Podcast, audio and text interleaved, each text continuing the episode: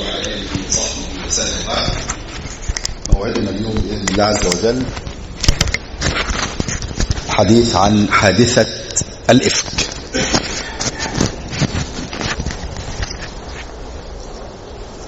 خلونا نتجاوز مفهومكم الضيق للسيرة النبوية وحصرها عادة في الغزوات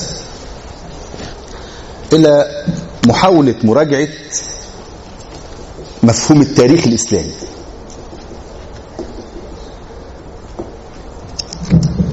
نظرة المسلم المعاصر ينبغي أن تكون مؤسسة على مبدأ علمي هكذا أمرنا الله عز وجل وأمرنا رسوله الكريم. إن هذا الدين علم.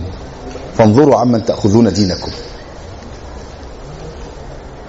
مؤرخون المسلمون المعاصرون في مبحثهم لتحليل مصطلح التاريخ الإسلامي بيشغلهم أمرين. بيشغلهم ما يسمى بالحدود الموضوعية يعني إيه تاريخ إسلامي؟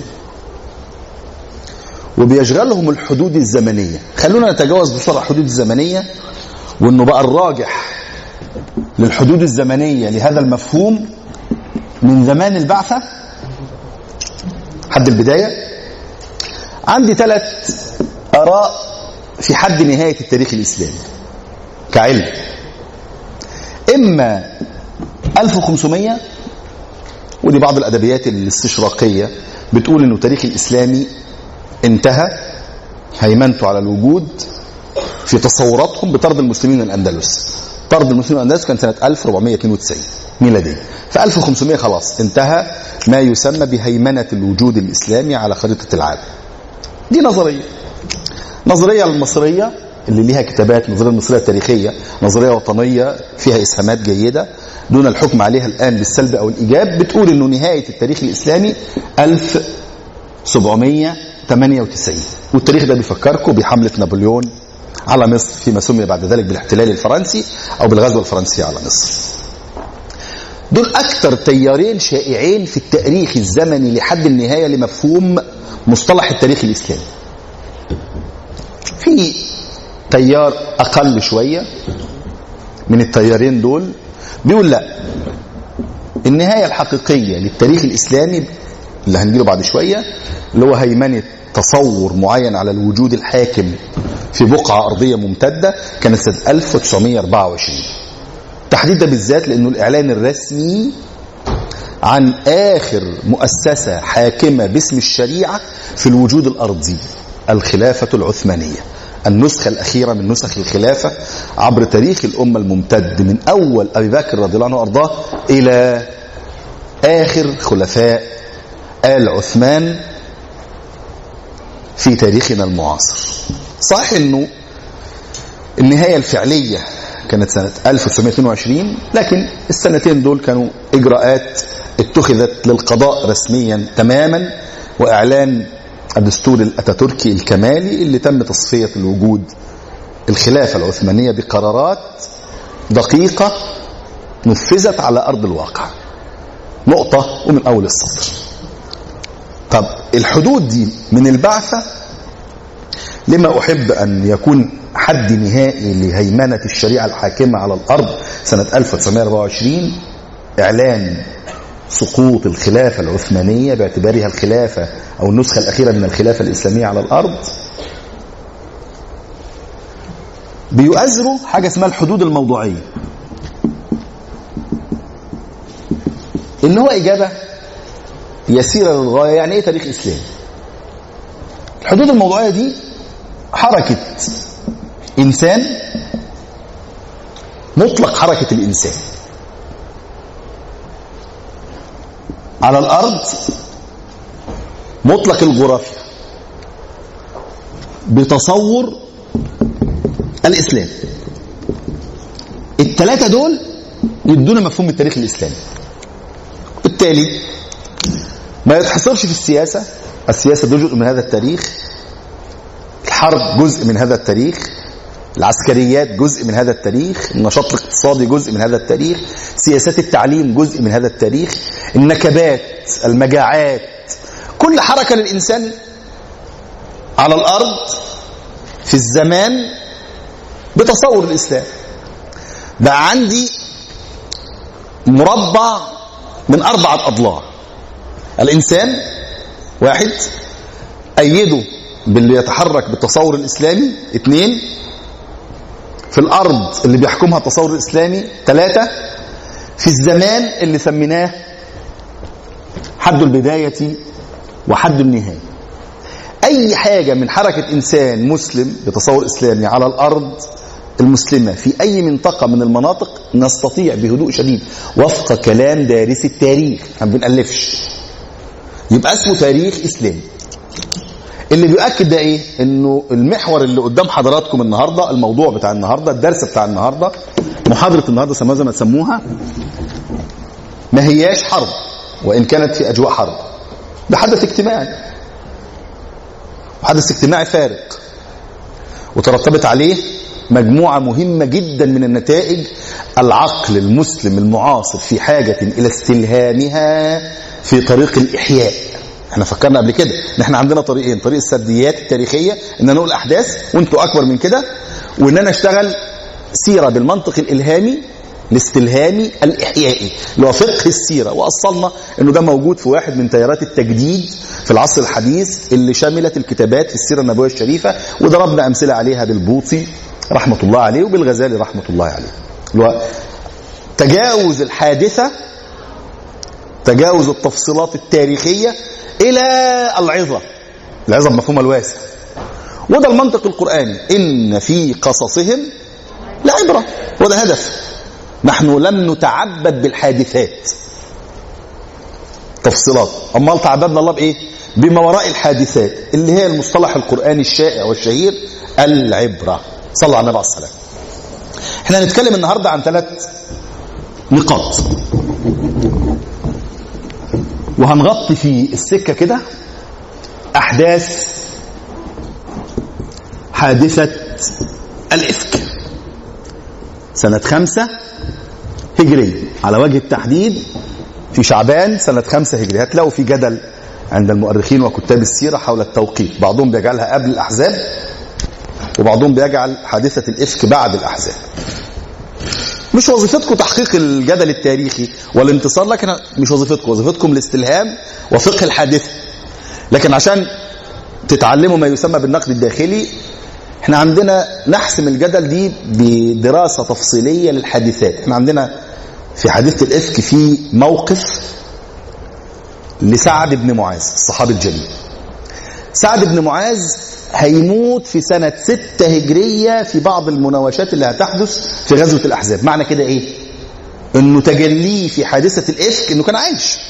موقفه دفاعه عن أبي بن أبي سلول دفاع مبدئي يعني باعتباره من الأنصار وأبي بن أبي سلول من الأنصار. معنى كده إن إحنا بننسب كلام لمات ولا حد عايش.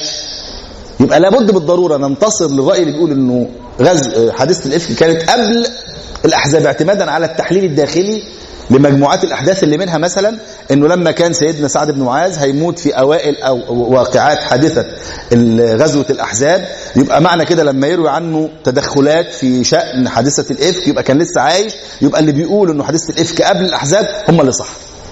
لكن حتى لو لقيته في كتب غير كده ما تشغلكوش حكاية الترتيب التاريخي دي. المحققين التاريخيين يحسموها خلاص حادثة الإفك جت في سياق حربي.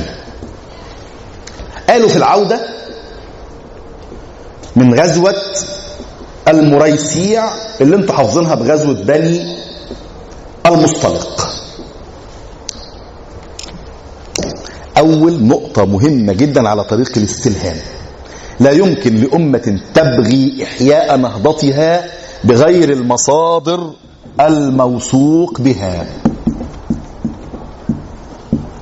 أول قضية مهمة جدا في قضية التأصيل العلمي أي فرع إحنا مالنا بقى ومال المصادر. لا ما إحنا لازم نبني معارفنا تصوراتنا في الوجود على نصوص حازت أعلى درجات الموثوقية. الحادثة دي جت فين؟ في نسختي الوحي. القرآن الكريم فصل القول فيها في سورة النور إن الذين جاءوا بالإفك عصبة منكم لا تحسبوه شرا لكم بل هو خير لكم لكل إلى آخر الآيات.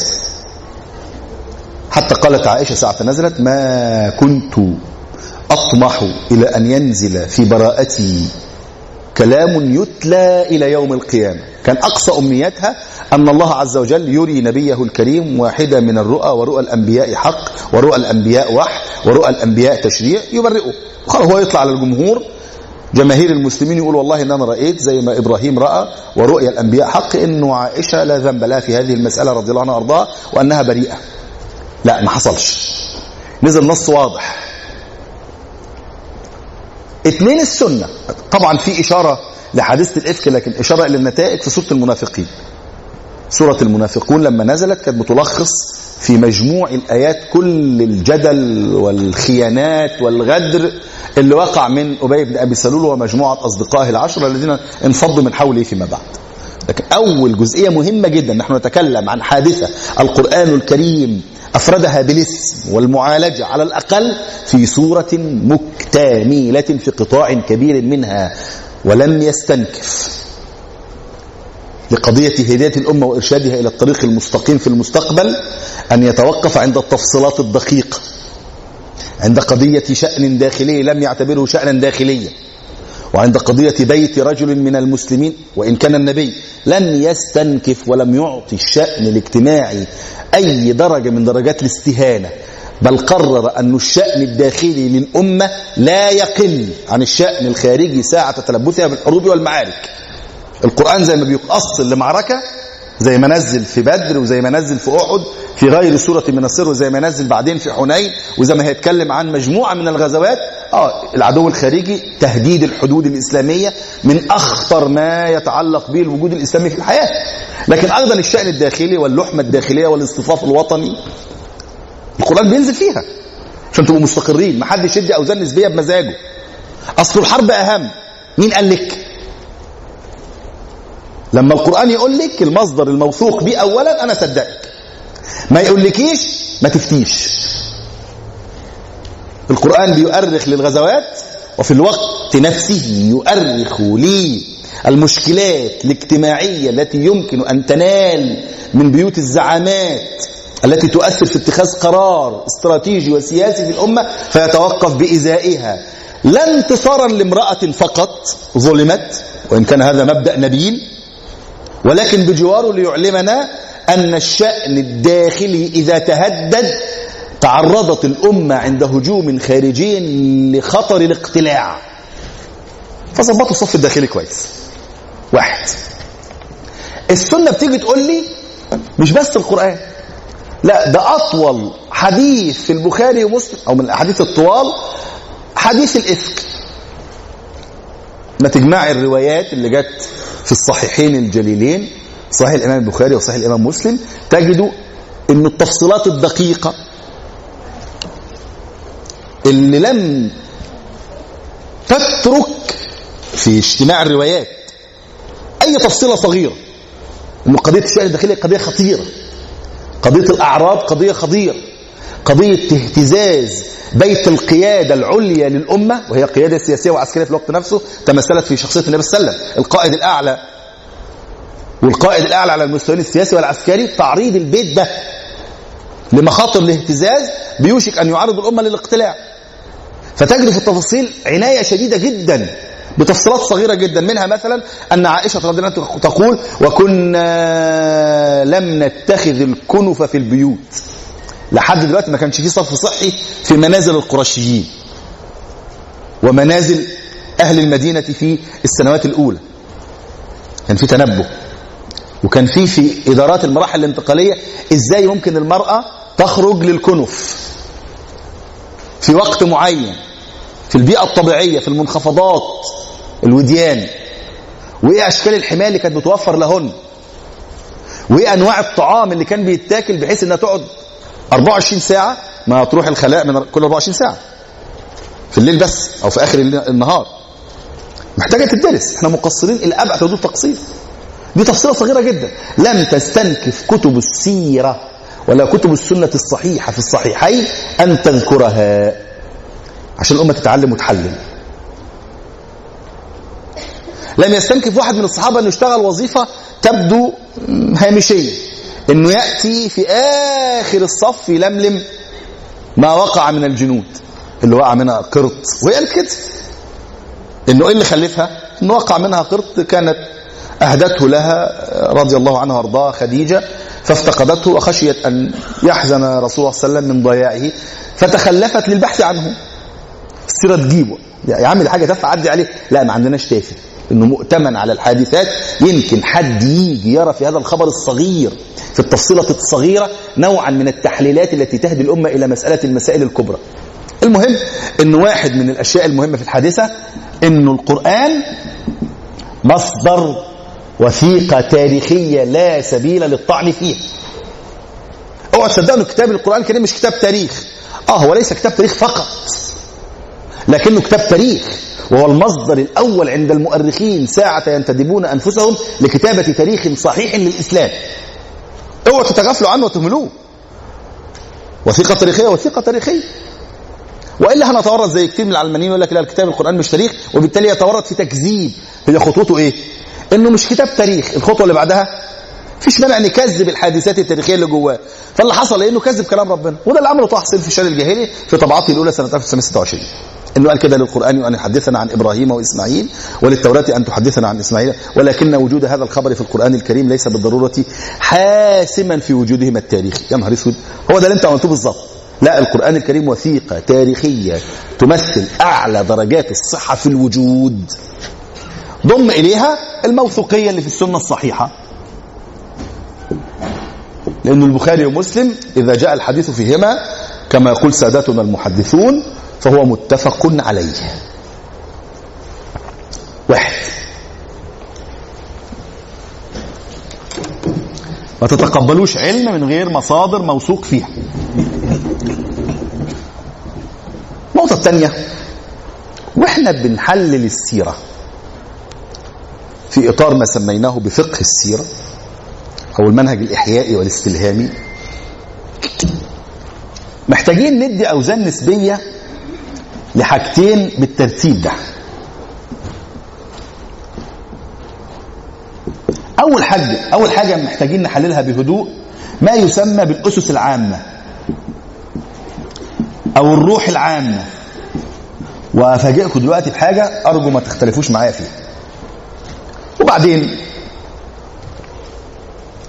الأسس الجزئية أو التفصيلات. ودي يمكن نحذف ونستبق منه. اللي هي الجزئيات دي. إيه مقصودي بالروح العامة؟ في علم أرجو إن حضراتكم تقروا فيه كده ولو كتاب صغير اسمه علم القومية. واحد من أهم نصوصه المركزية أو ال text books بتاعته المتون الأساسية بتاعته. كتاب واحد اسمه هانز كوهن ألماني. عمل كتاب اسمه القومية معناها وتاريخه. ترجم إلى العربية. إيه القومية دي؟ أنتوا فاكرين حاجة كده في علم العقيدة يا أولاد اسمها الولاء. اسمعوا عنها؟ القومية دي في تعريفها هي الولاء. آه والله أول سطر في الكتاب بتاع هانز كيهن صفحة اتنين السطر الثاني بيقول القومية في أبسط تعريفاتها الولاء الواجب من فرد ما لدولته. إحنا عندنا قومية إسلامية آه. ما, ما, ما يشغلكوش إنه المصطلح شغب عليه مجموعة من الناس في تيارات يسارية وغير يسارية. لأنه كلمة قوم كلمة قرآنية وإنه لذكر لك ولقومك.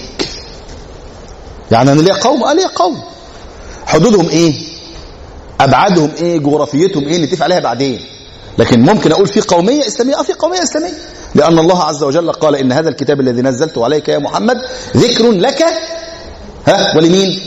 ولقومك. طب ما ممكن أنسب لقوم تبقى قومي وأعملها مصدر يبقى قومية؟ آه ذكر لك ولقوميتك. نعم. يعني ممكن اسس لما يسمى بالقومية من منظور قراني أيوه. ما حدش من باب اتهام القومية العروبية يقول لك لا لا القومية دي كلمة وحشة. أنا مش دعوة بكلمة وحشة. نقيها من الهوامش الدلالية واستعملها بالمفهوم اللي انت عايزه ولح عليه لحد ما يستقر في أوساط الناس. فاحنا عندنا روح عامة للأمة. لازم تحفظوها. وكل أمة ليها شخصية. كل أمة لها شخصية. في دراسات مهمة جدا بتتكلم عن نشأة الروح القومية للأمم. مثلا الكتاب العظيم لمحمد صبري السربوني نشأة الروح القومية المصرية اللي كانت أول دكتوراه في التاريخ في جامعة السربون سنة 24 وترجمت إلى العربية من 3 4 سنوات فقط. بيتكلم فيها عن نشأة الروح القومية المصرية. طب عايزين حد يعمل نشأة الروح القومية الإسلامية؟ خطوة على الطريق. أول حاجة بتشغلني في الحادثة دي إيه؟ إن الروح القومية الإسلامية واحد من الأسس العامة في نهضتنا واستلهامنا إن إحنا أمة إيجابية.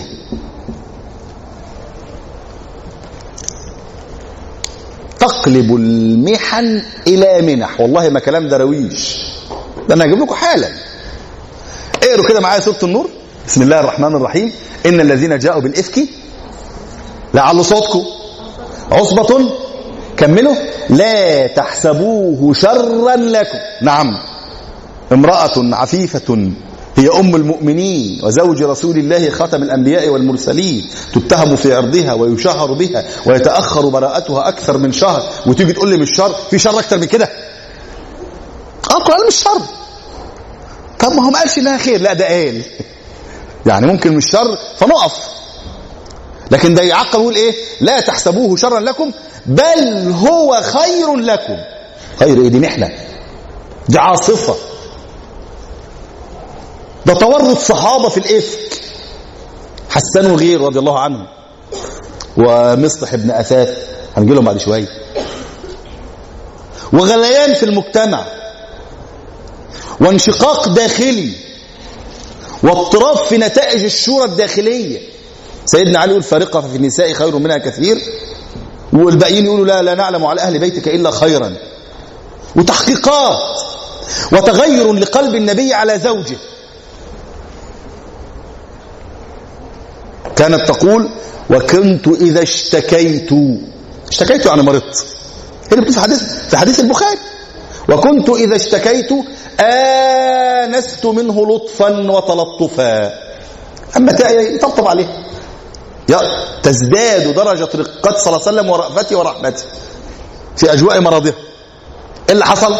فلما كانت الحادثة وهي لا تعلم يدخل علي ستقول ولا أجد اللين والتلطف الذي كنت أراه منه ساعة أشتكي وده مش استنباط ده هو قال كده.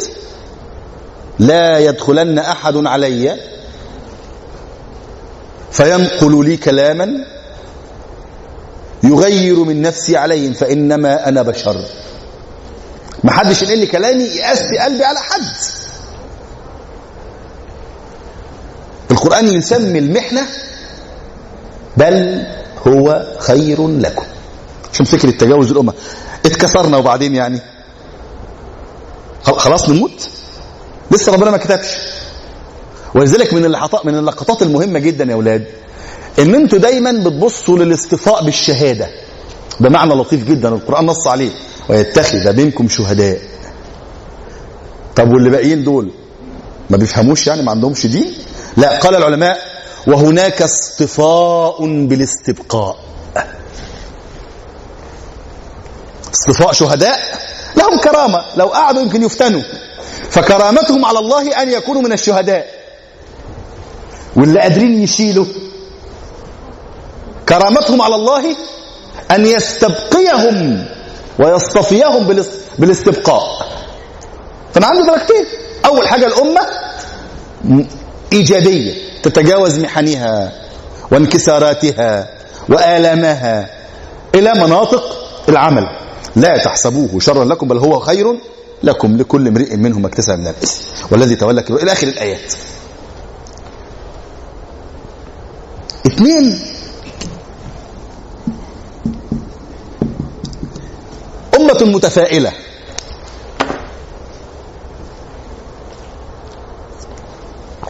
في هزيمتها. تنظر إلى الذين سقطوا على الطريق من بوابة الشهادة والإكرام والعزة والفخار. وما تزال هذه الروح تتشبث بقاء في الوجود المعاصر رغم كل التشوهات التي صبت على الشخصية المسلمة المعاصرة. شوفوا أي دراما بتعكس لواحدة من الحروب التي خاضها المسلمون في أي مرحلة تاريخية معاصرة. عندما يأتي النبأ إلى أم كبيرة أو أب طاعن في السن بخبر استشهاد ولده فيحدث أمرين. الأم تزغرد بعد شوية بكاء الأول ويمتنع من إقامة العزاء لأن ابنهم لم يمت وإنما حي عند ربه. كنت تكون الأمة متفلتة أخلاقيا عندها عصيان في مناطق عبادية. لكن لسه الآثار دي موجودة بتقاوم الزمن. ليه؟ لأنها رسخت عبر قرون متطاولة. وعند النصر فرحة عارمة. وتاريخ يسطر. وخدمات للعالم في صورة إنجازات حضارية. وربنا قال كده المسلم في شأنه كله خير. يا ينال الشهادة يا ينتصر فتتحقق له وعود الله عز وجل بالتمكين على الأرض. التمكين ده وسيلة لاستطراد العبادة والاستطراد الخيرية. روح متفائلة. إحنا أمة متفائلة بطبيعتنا. التركيبة, التركيبة العقدية. ما عندناش الحزن المقعد. عندنا الحزن الجليل. نحزن. لكن الحزن الجليل الذي يدفع إلى العمل. وراجعوا كده. المرة اللي فاتت قلت لكم إن أحد 15 شعبان. وحمراء الأسد 16 بني المريسيع بني المصطلق خمسة هجرية. بعد أقل من سنة ونصف الأحزاب ستة. لو قعدنا نكرر هذه المسألة ستجد أنه في نزوع نحو فكرة ما يسمى بالتفاؤل العام التفاؤل القومي. أن الأمة تستطيع أن تتجاوز محنتها بمرتكز داخلي بأخلاق جمعية اسمها التفاؤل. آخر حاجة في الروح العامة أمة قادرة على المقاومة والنضال.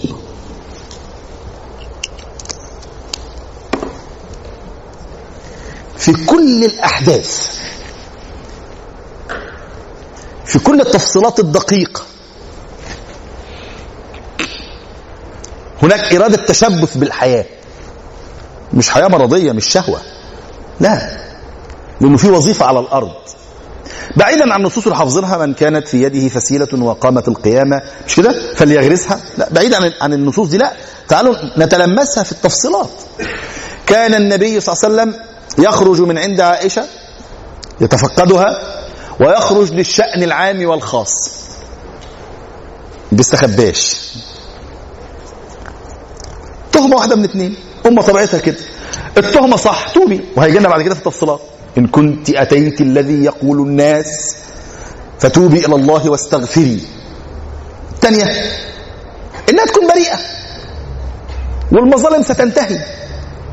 لها موعد تنتهي فيه. لا دي تمنعني من الخروج ومواصلة الأعمال؟ كان النبي يخرج ويدخل. ولا الثانية تقعدني في البيت انتظارا للبراءة لا النبي صلى لم يستنكف أن يواجه الناس مدة طويلة والألسن تلوك سيرة أعز زوجاته إليه. لم يعتزل كان ممكن ياخد قرار رئاسي بالاعتزال. ما حصلش. قرار رئاسي بالذهاب إلى إحدى مصحات النقاهة ما حصلش. قرار بمنع تداول في الصحف والإذاعات والتلفزيونات للحادثة ما حصلش. القاضي ما طلعش قرار بمنع النشر. اللي عنده قرار بمنع النشر يقول لي ما حصلش. خلي المجتمع يطلع جواه عشان يتربى كويس. ينفي خبثه يعاني. يصوب مسيرته. يتوب. نكتشف مناقب الضعف الداخلية. تهديدات الفرص المتاحة التحديات. خلي المجتمع يتغربل. قدرة قدرة على النضال والمقاومة. اكتشاف الطاقات الداخلية. هنكتشف انه عيل صغير رضي الله عنه وأرضاه شاب صغير يعني دون دون دون الشباب. غلام اللي هو زيد بن أرقم اللي هينقل كلام مجموعة المنافقين والسلام طفل صغير. لكن قد إيه قد إيه أولاد المسلمين في مراحل الخطر لديهم وعي عالي متنبه بيسمع كويس بيتثبت بينقل لمقام النبي صلى الله عليه وسلم ما حدث يبصره. مقتضيات الوعي. المهم إنه دول أسس عامة لا يمكن التنازل عنها. ننتصر إحنا أمة إيجابية نكرر الانتصار ونبني عليه. ننهزم نتجاوز محنتنا وهزيمتنا ونبني من أجل الانتصار في المستقبل. متفائلون؟ نرى أن الله عز وجل لا يرتب لهذه الأمة إلا ما هو خير لها. حتى في الألم. والقرآن يقول كده أن تكونوا تألمون فإنهم يألمون. الفرق إيه؟ وترجون من الله ما لا يرجون وأنت بتتألم بتاخد عداد حسنات شغال وهو لا. وأمة مقاومة ناضلة بتقتحم مشكلاتها لا تختبئ. لا تنكسر لضغوط الواقع لا تختفي لا تستبد بالخلق لست عليهم بمسيطر لست عليهم بجبار فيش إجراءات ديكتاتورية استبدادية إقصائية ما فيش. حريات عامة لدرجة الخوض في سيرة أطهر كائن إنساني نسوي في الوجود أم المؤمنين. وما حصلش إن في قرار بطلوا الكلام ده. ما حصلش. التفصيلات الجزئية هي اللي بقى اللي تهمنا بشكل أساسي في هذا السياق وهي موزعة على ثلاث عناصر أساسية في في الكيان الجزئي. أخلاقي في الرتبة الأولى مجتمعي في الرتبة الثانية يبقى تحليل الجزئيات من منظور الأخلاق. لأن التمايز عند الأمة جاي من تمايز الاعتقاد والأخلاق. المنظور الثاني اللي يحكم الجزئيات في تحليلنا ليها. منظور المجتمعي. اللي هو طلب عافية الأمة في مؤسساتها. إزاي نحمي المؤسسات من تطرق الفساد إليها بإجراءات منضبطة.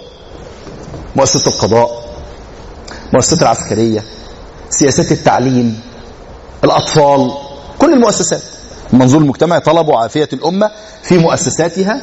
الثالثة تقنيات فرعية. ممكن نستفيد من أحداث الحادثة دي في مناطق صغيرة جدا تبقى بداية على طريق تراكم فيه المعلومات ونتعلم منه أشياء كثيرة. صلى الله عليه وسلم. أول ملحظ أنه التاريخ الإسلامي سمى الحادثة جمعيات القرآن الكريم. وده وعي شديد لأهمية المصدر القرآني في صياغة وعي الأمة كاملة لا في المعتقد والعبادات وإنما يتجاوز إلى الكتابة التاريخية كان ممكن يتقال توابع غزوة المريسيع أو بني المصطلق. زي ما قالوا في كتب السيرة على غزوة أحد توابع غزوة أحد. اتكلموا عن حمراء الأسد وسرية عبد الله بن أبي سلمة وبئر معونة مش كده والرجيع. قالوا عليها إيه؟ الأحداث التي جاءت بعد نكسة أحد. بعد غزوة أحد. قالوا عليها كده كانوا ممكن يقولوا إيه؟ الأحداث الاجتماعية والسياسية التي عقبت غزوة بني المصطلق ما حصلش. وانتصرت الأمة في الكتابة التاريخية للتسمية القرآنية. إن الذين جاءوا بالإفك. على مستوى التسميات على مستوى الاصطلاحات الأمة عنيها على القرآن. القرآن يسميه سمي زيه ما نتنكرش ليه. لا بالتخفيف ولا بالشطط. القرآن سماها إفك يعني كذب وافتراء وبهتان في جانب غير أخلاقي وجانب غير اعتقادي. الخمس دلالات دول جوه كلمة الإفك. خليها هي كده. ليبقى على التاريخ واحد من الاستنباطات المهمة أن القرآن حاكم على الكتابات العلمية في المجالات المختلفة ولو كانت في تسميات أحداث التاريخ. أنا أستبدلها ليه؟ واحد. لو جينا نتأمل الثلاث منظورات دول المنظور الأخلاقي اللي بتنتجه حادثة الإفك والمنظور المجتمعي والتقنيات الفرعية التي يمكن أن نستلهمها مثلا في وضع قانون الجنائي إسلامي يستهدف القرآن وبالسيرة. هنشوف دلوقتي نماذج ليه. لو حد من المحامين هنا يصلح لنا. اللي إحنا هنستنبطه. أول حاجة إن القرآن كتاب في الضبط الاجتماعي. واحد.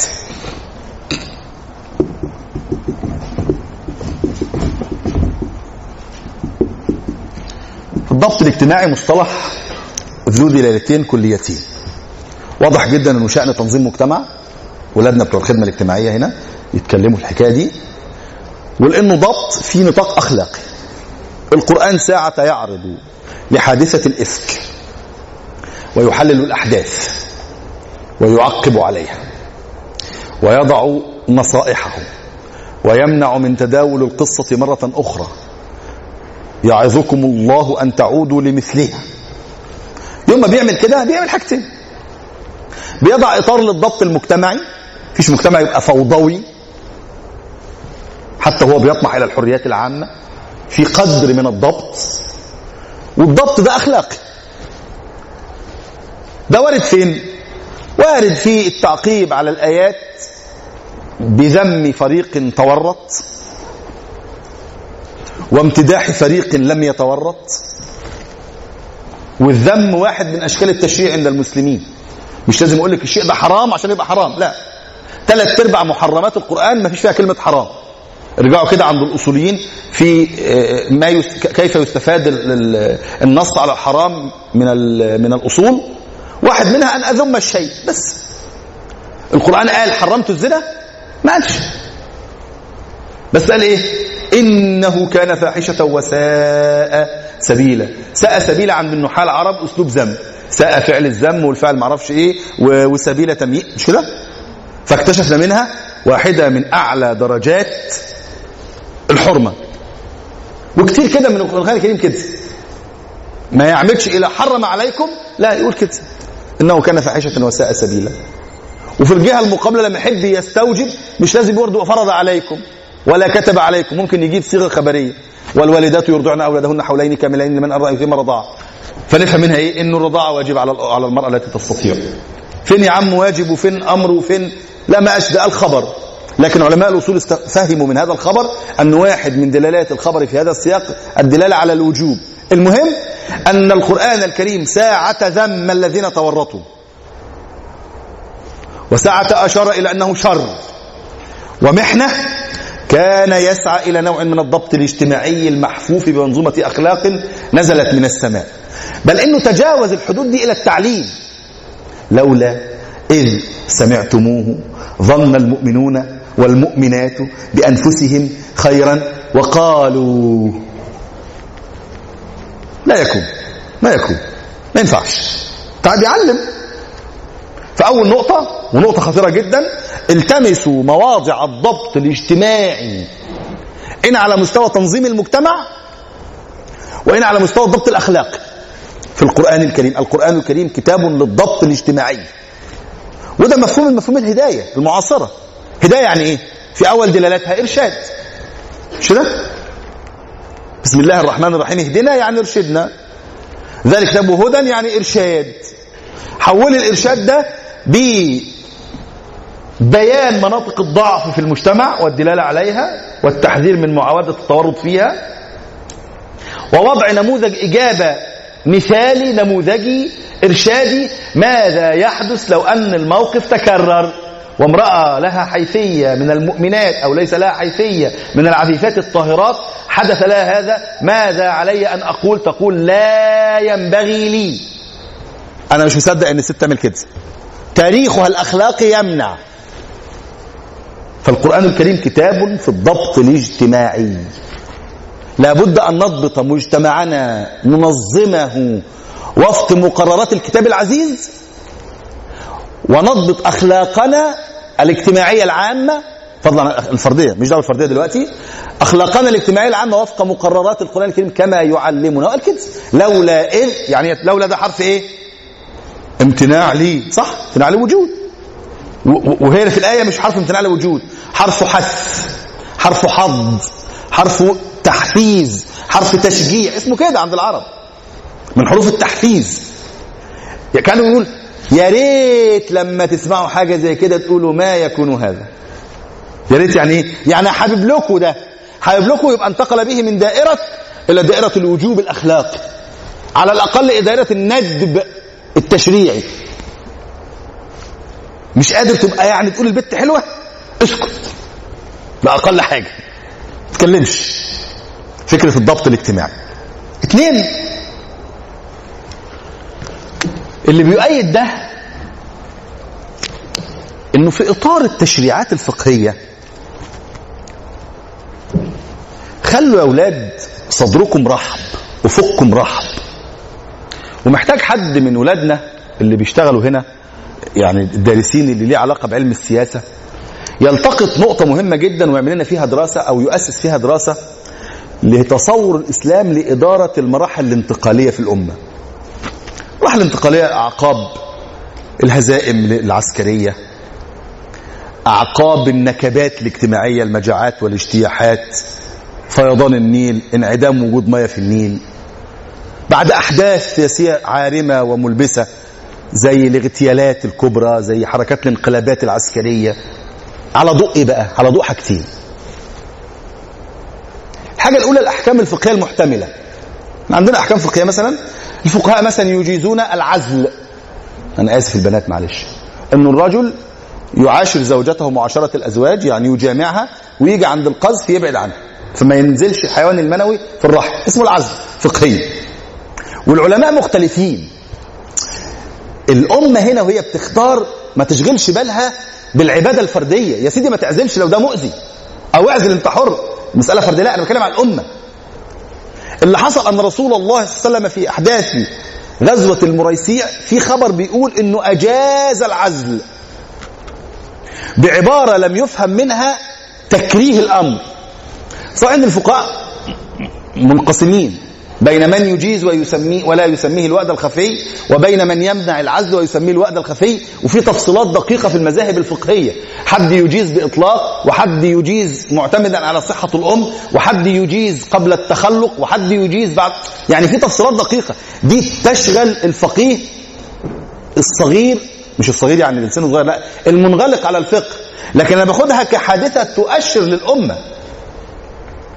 هل كان الوضع العام في الأمة يحتاج إلى نوع من الضبط في عملية التوزيع الديموغرافي أو السكاني؟ أنا مش عارف. أنا أنا عايز أقول لكم إزاي نستفيد من السيرة. أنا عندي قرار نبوي بيقول قرار نبوي بيقول حاجة مهمة جدا. أن رسول الله صلى الله عليه وسلم أجاز استفتي في العزل فأجازه. تجاوز الإطار الفقهي الضيق اللي هو حرام وحلال بالمعنى الفقهي لكن جمعوا الرأيين وشوفوا الأمة هل من الممكن أن وعي الأفراد في لحظة تاريخية معينة يكون واحد من المعوقات ارتفاع نسبة المواليد؟ فيبقى الوعي ده يقودها إلى أن تختار اختيارا حرا للأفراد بموجب مسؤوليتها الأخلاقية نحو الأمة. إنها تمتنع عن الإنجاب لفترة محددة مش بقرار سلطوي فوقي وده ما حصلش. الرسول لم يمنع تحديد النسل ما قالهمش حددوا. يعني فكرة الوعي العام. أنا بقول دليل أن النبي عليه السلام استفتي فأجاز. قال لا بأس. سيدنا عمر جه وعمر أبعد الناس عن أن يكون عاصيا لرسول الله صلى الله عليه وسلم. قال لو علمت أحدا عزل لنكلت به. هو لم يخ... ساعة... ساعة قال هذا الكلام الناس بتاخده على إنه حكم فقهي مجرد. لا. ده عمر ساعة فعل بيتكلم بموجب أمرين. بموجب أنه قاضي لأنه كان قاضي القضاء أيام سيدنا أبو بكر. كان مفتي الأمة في أيام أبو بكر. كان مستشاره. واحد من قضاة الأمة في أيام الخلافة الأولى. وبموجب موقعه القيادي السياسي في الأمة. وهو على وعي بما كان من رسول الله ساعة أجاز لبعض النفر في أحداث أحد وغزوة المريسيع بعدها من استفتائه في العزل فإجازته. المسألة إذن بتخرج عن نطاق إنه ما يعرفش لا يعرف. أمال قال ليه؟ هل لأن الأمة في هذه اللحظة متلبسة بفتوحات إسلامية؟ عشر سنوات من أزهى عصور السيادة الإسلامية على العالم؟ وأنه أي اقتراب من دائرة تحديد النسل هو تهديد حقيقي وظاهر وصريح لما يسمى في الدراسات بالأمن القومي الإسلامي وبالتالي في أي حد هيحدد النسل يبقى قاصد الإخلال بميزان القوى البشرية في داخل الأمة وبالتالي عمر باعتباره رئيسا للدولة يتوجه إلى محاربته؟ لازم نفكر كده. أنتوا فاهمين حاجة يا ولاد؟ يا دي النيلة السوداء. طب مالكم ساكتين ليه؟ تاني؟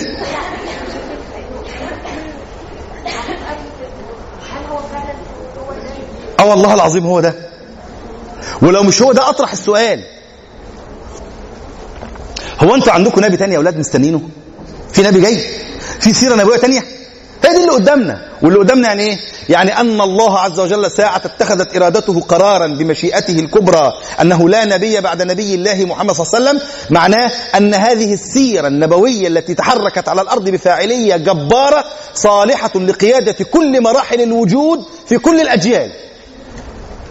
يا تقولوا إحنا مستنيين نبي جديد وأسيبكم وأمشي. مش هوافقكم. إحنا محتاجين ده.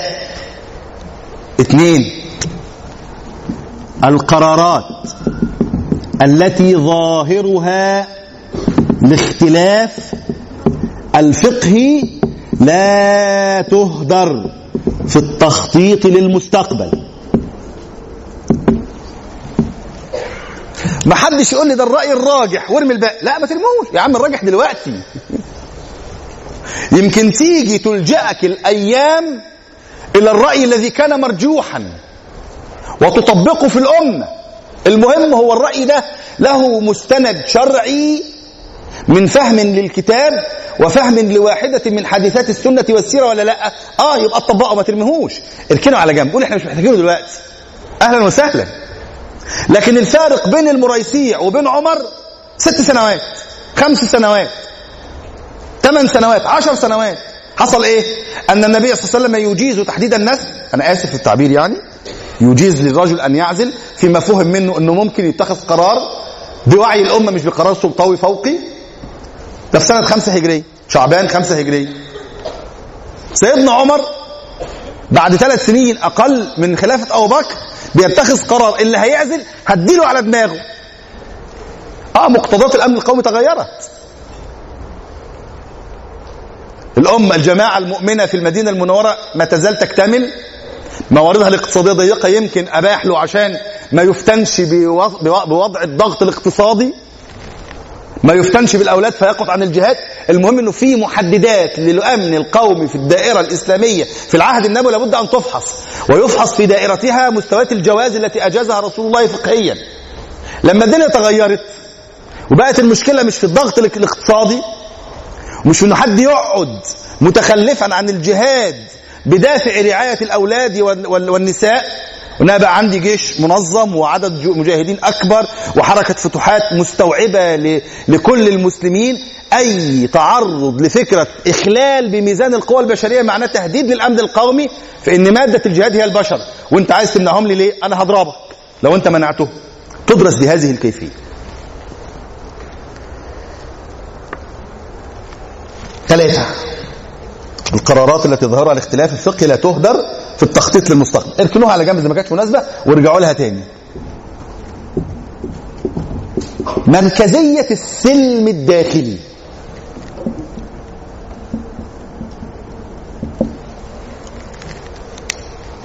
أنا أشرت إشارة سريعة إلى إن القرآن لم يستنكف إنه يتكلم عن حادثة تهمة جنائية إنه في حد من المجتمع اتهم امرأة رضي الله عنها وأرضاها في شرفها تصنيفها في القانون المعاصر جنايات. فالقرآن عمل إيه؟ نزل قرآنا يتلى. حتى لا يستهين الناس بهذا النوع من القضايا الجنائية. لك ده فرد لا. فرد له كرامة. لكن مش ده اللي يهمني. يبقى السلم الاجتماعي على مستوى كرامات الأفراد مصونة. مصونة بأعلى تمثيل في الوجود الإسلامي. في القرآن وفي الأحاديث المتفق عليها. لتبقى كرامة الأفراد محاطة بأعلى تجليات القرآن الكريم. إن الذين جاءوا بالإفك عصبة منكم. لا تحسبوه شرا لكم بل هو خير لكم. لكل امرئ منهم ما اكتسب من الإثم والذي تولى كبره منهم. له عذاب عظيم. في الدنيا. إيه ده بتعمل إيه؟ لا. ده أنا بصنع ولاءات. واحد من الأسس العامة في هذه الأمة صناعة ولاءات. أنا مش عايزه يهاجر هجرة غير شرعية بره الحدود. أنا عايزه يتحمل في سبيل هذا وعنده اطمئنان داخلي. إنه لو طرفت له عين سيأتي الله عز وجل في التجليات التطبيقية الحاكمة بحقه فوق الحدود التي يتصورها. أكثر أمنية لست ستنا عائشة إن النبي عليه الصلاه والسلام يبرأ يبرئ الله يبرئها في رؤية مناميه فيحصل إيه؟ الله يتجاوز أفق التوقعات. يحلق بعائشة فوق ما تمنت. عشان يستقر في الأذهان في هذا التشريع أن الكرامة الفردية محاطة بأعلى أشكال الصيانة. قرآن ينزل. يبرئ امرأة ضعيفة مستضعفة خض في عرضها بغير ذنب منها. لا فيحصل إيه؟ ترتبط بالفكرة والتصور والمؤسسة الإسلامية وتضحي بحياتها من أجلها. واقروا تاريخ عائشة. عائشة دي اللي هتطلع بعدين. بعدين. في موقعة الجمل. تنافح عن واحد من المسلمين. استشعرت أنه ظلم. هي غلط ولا صح؟ دي مش قضيتنا دلوقتي. أنا عايز أقول لكم إيه؟ إنه ما بذر من صناعة الولاءات في خمسة هجرية بنجني حصاده في أربعين هجرية. تنساش. أنا أنسى الأمة التي انتصفت لي وأذاعت براءتي مش في الإذاعة والتلفزيون والفضائيات والنت. لا لا لا لا, لا. في القرآن لا أتخلى عنها. لا أتخلى عن هذه الأمة. وتطلع في واحدة من الفرادات في الأمة تقود جيش. في ظل أمر غير مألوف في تاريخ العرب. امرأة تقود جيش وصحابة وتقف ضد ويتبعها رجال يتبعها رجال. يبقى هي القائد. إيه ده إيه ده في إيه؟ آه إحنا بنجني حصاد الولاءات. القرآن اللي نزل يبرأها؟ ربطها بأوثق عرى الارتباط بمفهوم الأمة ووحدتها واستقرارها والانتصار للمظلومين. هي عملت كده. ده التحليل النهائي لمعركة الجمل وإلا قالوا لي خرجت ليه إن شاء الله؟ طالما ملك هي عارفة أن الولاية العظمى لا تكون لامرأة هي عام واحدة من كبار العالمات بالشريعة. كانت بتصحح للصحابة. وفي كتابين في استدراكها على الصحابة. الزركشي الإجابة لما استدركته عائشة على الصحابة. ليه؟ لأنها من من مقامها من رسول الله. وتسمع سيدنا أبو هريرة يقول تقول ليس الحديث كما قال أبو هريرة. من وراء الباب من وراء الجدار. فيسكت أبو هريرة ويقول ما الحديث يا أمنا؟ فتقول أشهد الله عز وجل أنني اغتسلت أنا ورسول الله صلى الله عليه وسلم من جنابة من إناء واحد وكان أبو هريرة يفتي بعدم جواز اغتسال الرجل والمرأة من إناء واحد. من وراء الباب تقول له لا غلط.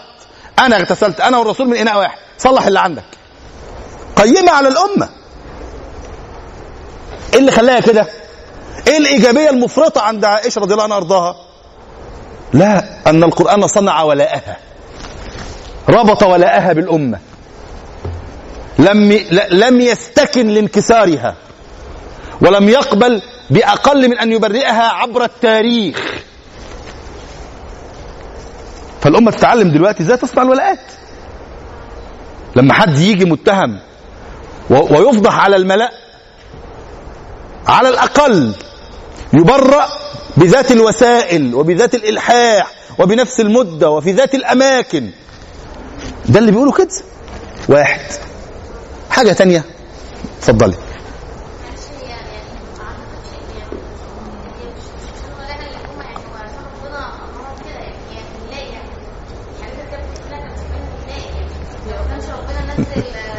هو هو في مانع إنه لله وانها منتمية للأمة؟ لا في مانع.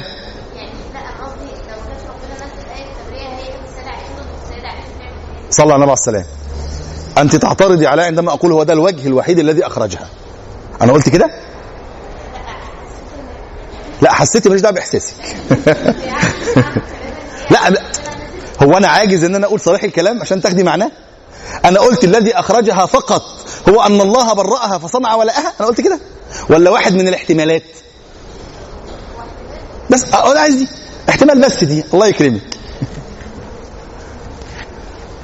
نقطة تانية خلاص السلم الداخلي بيلتئم لما يحصل إيه؟ إن الأمة إنه الحاكم يرعى كرامات الأفراد منفردين. منفردين. اثنين في السلم الداخلي كرامة الأفراد.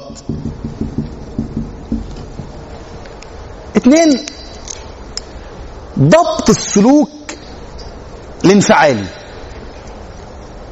ضبط السلوك الانفعالي يعمل إيه؟ يحقق سلم داخلي. سيدنا مصطح ابن أثاثة ابن خالة ستنا عائشة. وأمه كانت خادمة لستنا عائشة. خادمة يعني تساعدها في شؤون البيت. ستنا عائشة كان جسمها قليل. جسم مثالي كده رضي الله عنها وأرضاها. وده اللي جه الحديث برضه. لما سيدنا صالح هنا يجي يستشير أم مصطح يقول لها وهتجي لنا بعدين في الاستشارة ما تقولين في عائشة؟ قالت والله لا أقول عنها إلا خيرا. ولأن المقام مقام شهادة لم اعب فيها إلا شيئا واحدا. هي بتشهد. فقال وما هو؟ قالت كانت تعجين العجين فتنام عنه فتأتي الداجنة الطيور اللي في البيت والمعيز وال... فتأتي الداجنة فتأكله. أنا ماليش عنديش عيب عندها غير الحكاية دي.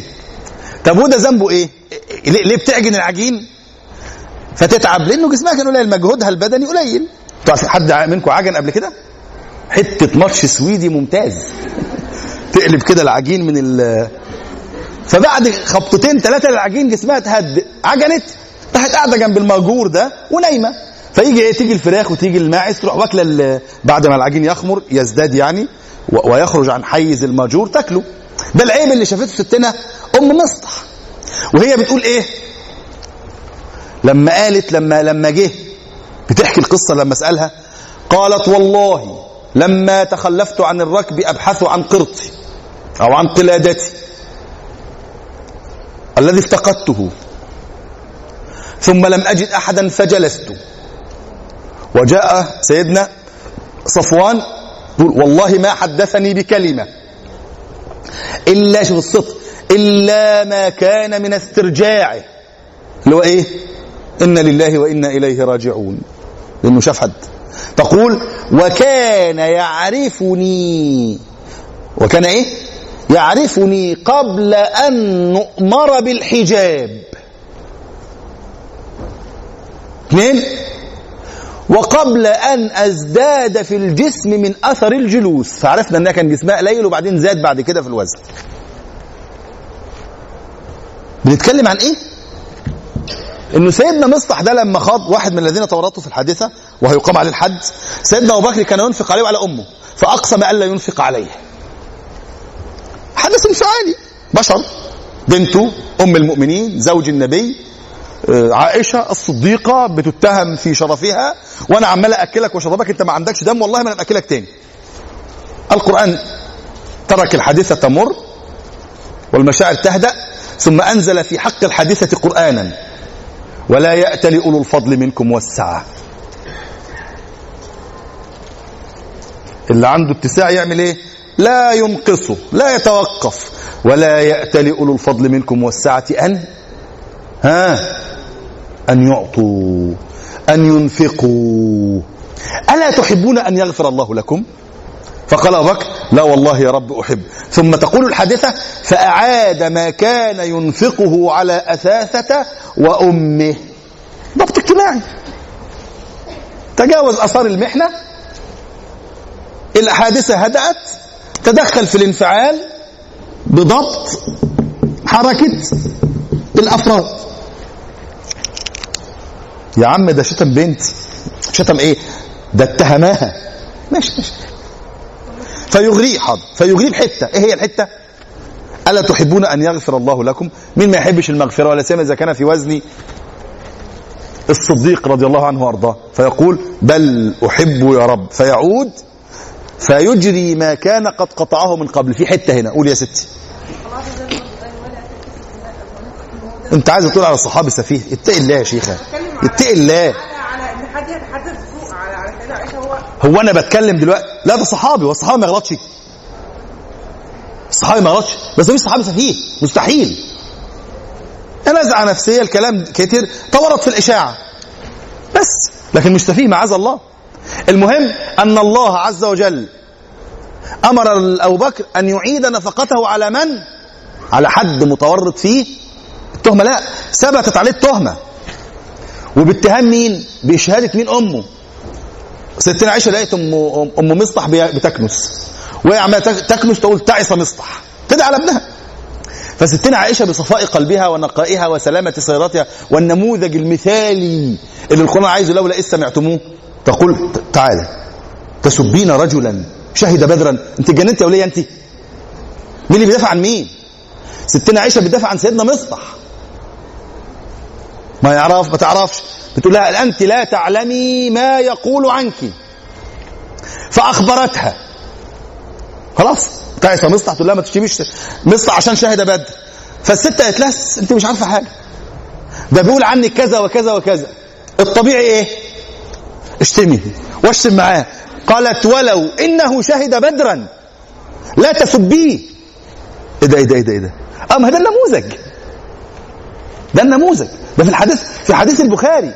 لا تسبين رجلا شهد بدرا. قالت إنك لا تعلمين ما يقول عنك. فأخبرتها فكررت فقالت ولو. لا تسبين رجلا شهد بدرا. قد شهد الله لهم. هذا النموذج الأخلاقي. تتجاوز حدود مشكلتها الفردية. وتأمر أم وتأمر أمه ألا تسبه. وأن تقف عند حدود احتفاظ بواحد من من الأجزاء الكبرى في تاريخ آه، سيدنا مصطح بن أساس أنه هو بدري. وأنه في حقه قال الرسول صلى الله عليه وسلم اذهبوا أهل بدر افعلوا ما شئتم قد غفر الله لكم. وده معيار مهم. إحنا بنحكم على الأفراد مش بالقطاعي بنحكم على الأفراد بجلائل الأعمال. واحد شهد بدرا شهد الفرقان ثم ارتكب خطيئة. وكفر عنها بإقامة الحد عليه. ما هو الحد مكفر. غاسل للذنب. هيضل طول عمره بالذنب. أمال التوبة جت ليه؟ والحدود جت ليه؟ نعم.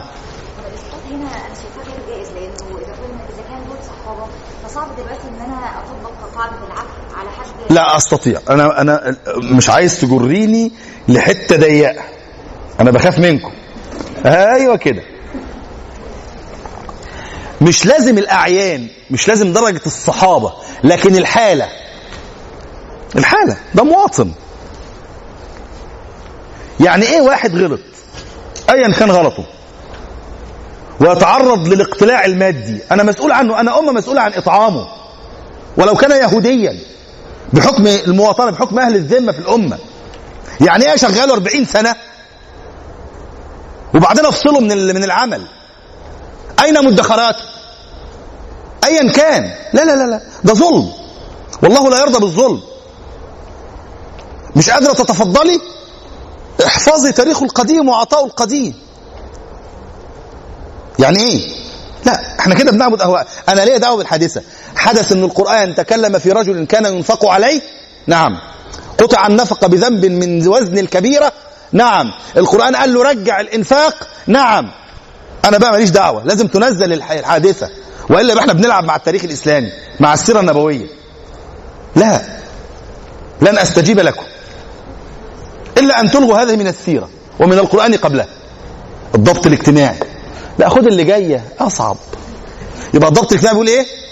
إنه الانسياق وراء الانفعالات مدمر لبنية السلم الاجتماعي. وإن الأمة لازم تتغافر فيما بينها. وإن صاحب الإيمان الأعلى يظل صاحب اليد الأعلى. هو يعني أبو بكر منزلته زي منزلة مصطح امال استحق تاني أكبر لقب في تاريخ المسلمين ليه؟ وإيمانه وحده في كفة وكل إيمان الأمة في كفة ليه؟ إذا كان هيعامله بأخلاق. أنا آسف في التعبير يا أولاد. إذا كان سيتورط في انه ينفعل لشخص هو كان بينفق ليه؟ اقولوا بقى لنفسكم فين الأمورة اللي كانت هنا؟ أنا بعكسها اهو أهو. ردي عليها بقى. هنا بقى التجلي العظيم للحتة دي. يا أبا بكر من أجل من كنت تنفق ليكون مصطح ابن أثاثة ذراعا إعلامية يقول عن عائشة إنها عفيفة؟ وإنها السيدة الأولى في الدولة؟ إذا كان كده اقطع لأنه تورط وقال إنها مش السيدة الأولى وإنها زانية وإنها وإنها. ولا أنت كنت بتنفق عليه بموجب الحالة الإيمانية التي تفرض على كبار الإيمان من أصحاب رؤوس الأموال. أن يتعهدوا مناطق الضعف في المجتمع الإسلامي وأن ينتشلوها من هوة الفقر والضياع مهما كانت التصرفات. أنت مين فيهم؟ أنا لله. طب بتقطع ليه؟ بتقطع نفقتك ليه؟ بترميه في الشارع ليه؟ بتعرضه للامتهان ليه؟ بتعرضه للنفاق ليه؟ ما هو أنا هاخد منك عشان أقول كلام حلو. لما أقول كلام وحش تقطعه. ما أنت بتعلمني النفاق. لا. أنا مش دعوة بالاستنباطات القرآن. قال إيه؟ يا أبا بكر لا ياتلي أولو الفضل منكم والسعه أن حاضر يا رب. ارجع حاضر رب ارجع. لأنه كان لله. فتستقر مجموعة من أنظمة الأخلاق المنضبطة في الأمة. ثلاثة ودي اخطرها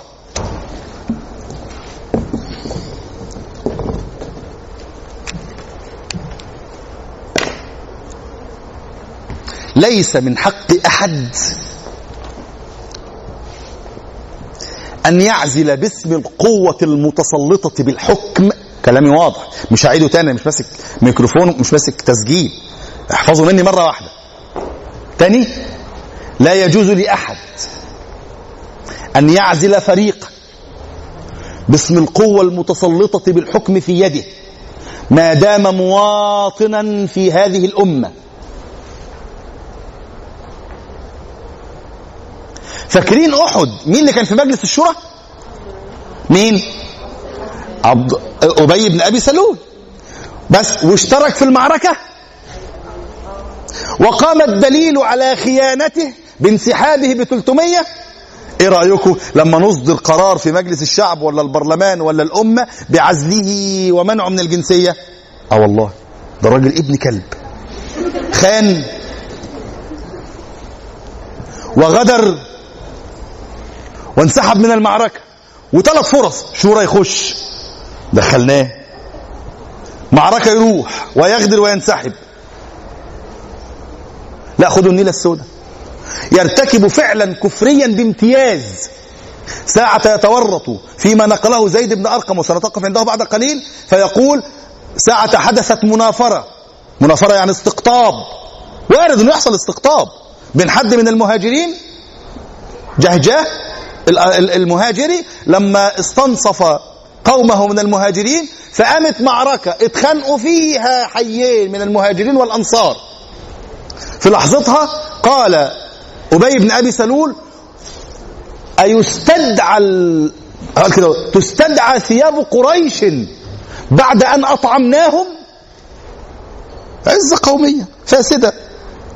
والله لا يخرجن الأعز منها الأذل ساعة نعود يقصد رسول الله بالأذل. كفر. خلي بالكم. بعد الثلاثة اللي حصلوا في أحد خدوا في معركة المصطلق. خدوا ما هو قال هناك قال ده في أحداث الغزوة. يعني انسحب من معركة أحد ب 300 وعمل غدر وخيانة. وتخليه يشترك بعد سنة في معركة المصطلق. آه فصيل وطني. حاضر حاضر. أنا هاجي والله للعزل بس مش بالقوة المتسلطة بالحكم. اصبري عليا بس. ويروح بدر ويروح المصطلق بعد الأحداث دي آه يروح. ليه؟ مواطن. إيه ده هو هو هم الإسلاميين هبل كده؟ لا مش هبل. في طريقة تانية للعزل مش طريقة التسلط والحكم. لو عزلتني ناس هتعاطف معاه. خلي الناس اللي تعزله بس اصبروا عليا. اثنين قال لا يخرجن الأعز منها الأذل. حصل إيه؟ الولد اللي راح قال الصحابي الجليل الصغير في السن شوفوا بقى الحتة التقنية اللي قلناها هنا. أول حاجة الرسول صلى الله عليه وسلم رد الولد رد الصحابي الجليل. قال لعلك لم قال بل كنت معهم. فدل ذلك في التحقيقات الجنائية على إنه مش منقول الكلام لا ده سمعه. فانتقل لخطوة ثانية في إرادة السلم الاجتماعي. لعلك لم تستبن ما سمعت لم تحقق السماع فأقسم على أنه سمع وحقق السماع. حقق السماع. كفر وتعريض الأمة في موطن الحرب للفتنة الداخلية ودي خيانة خيانة دي خيانة دينية. باسم نسبة الذل إلى الرسول عليه وسلم في الجملة التي قالها. وخيانة موجودة عند التنظيمات القانونية في ظل الحرب والعسكرية اسمها خيانة الدولة خيانة عظمى. إنه تعريض البلاد للفتنة الداخلية في معركة حرب. يستوجبوا الاثنين إيه؟ القتل وده اللي عمله عمر. طلع سيفه قال لازم يتقتل. مر. بشر بشر ده من من, من الخزرج من الأنصار زيه. عشان ما يحصلش فتنة طائفية. خلي فلان المؤمن التابع الصادق يقتله. فقال صلى الله عليه وسلم لا يا عمر. واحد مرتد. وخائن خيانة عسكرية متلبسة في المعركة. بيعرض صف العسكرية الحربية المسلمة للتل- للتطاحن والتقاتل. الجريمة منهم تستحق القتل. ويجي حد يقول كده سيدنا عمر يقترح قتله. ويؤمن الصف الداخلي. مش أنا اللي هقتله إننا مهاجرين وهم الأنصار؟ فيحصل العصبيات تثور خلي واحد من فصيلته من قبيلته من الأنصار تقتله. فيقول لا يا عمر. ويقر النبي مبدأ أصيلا في قضية وحدة الأمة الداخلية وتحمل كل الصعاب في سبيل هذه الوحدة. لا يتحدث الناس بأن محمدا يقتل أصحابه. أصحاب إيه؟ ده أبي بن أبي سلول. ولو. المعلن إنه مسلم. والمعلن إنه بيشهد الشهادتين. ولما جبناه وحققنا معاه أقسم أنه ما قال. كذب. ولما حاصرناه ونزل القرآن الكريم يثبت مقالة زيد بن أرقم وأنه لم يخطئ في السماع ولم يخطئ في النقل. تعلل وقال لا أعود لمثلها أنا بتوب. فكان قرار النبي عليه السلام وهيفكر بعمر بعدين. القرار ده. لا يا عمر لا يتحدث الناس بأن محمدا يقتل أصحابه. جه سيدنا عبد الله ابن المنافق رأس المنافقين وقال يا رسول الله إن المدينة لتعلم أنه لا يوجد أبر من عبد الله بأبيه. يقصد نفسه وأبوه.